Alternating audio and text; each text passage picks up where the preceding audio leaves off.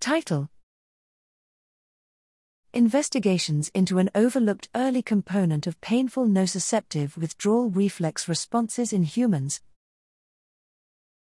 Abstract.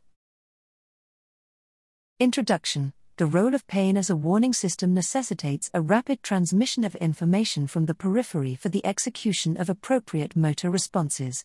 The nociceptive withdrawal reflex, NWR, is a physiological response to protect the limb from a painful stimulus and is often considered an objective measure of spinal nociceptive excitability. The NWR is commonly defined by its latency in the presumed A-delta fiber range, consistent with a canonical view that fast pain is signaled by A-delta nociceptors. We recently demonstrated that human skin is equipped with ultra-fast, A beta range, nociceptors.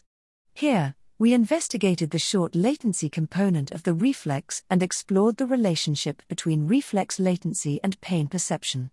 Methods. We revisited our earlier work on NWR measurements, in which, following convention, only those reflex responses were selected that were in the presumed A-delta range, taken to be latencies greater than or equal to 90 milliseconds in that study. In our current analysis, we expanded the time window to search for shorter latency responses and compared those with pain ratings. Results. In both cohorts, we found an abundance of recordings with short latency reflex responses. In nearly 90% of successful recordings, only single reflex responses, not dual, were seen, which allowed us to compare pain ratings to reflex latencies. We found that shorter latency reflexes were just as painful as those in the conventional latency range.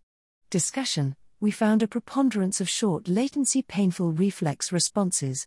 Based on this finding, we suggest that short latency responses must be considered in future studies. We predict these might be signaled by the ultrafast nociceptors, warranting further investigation.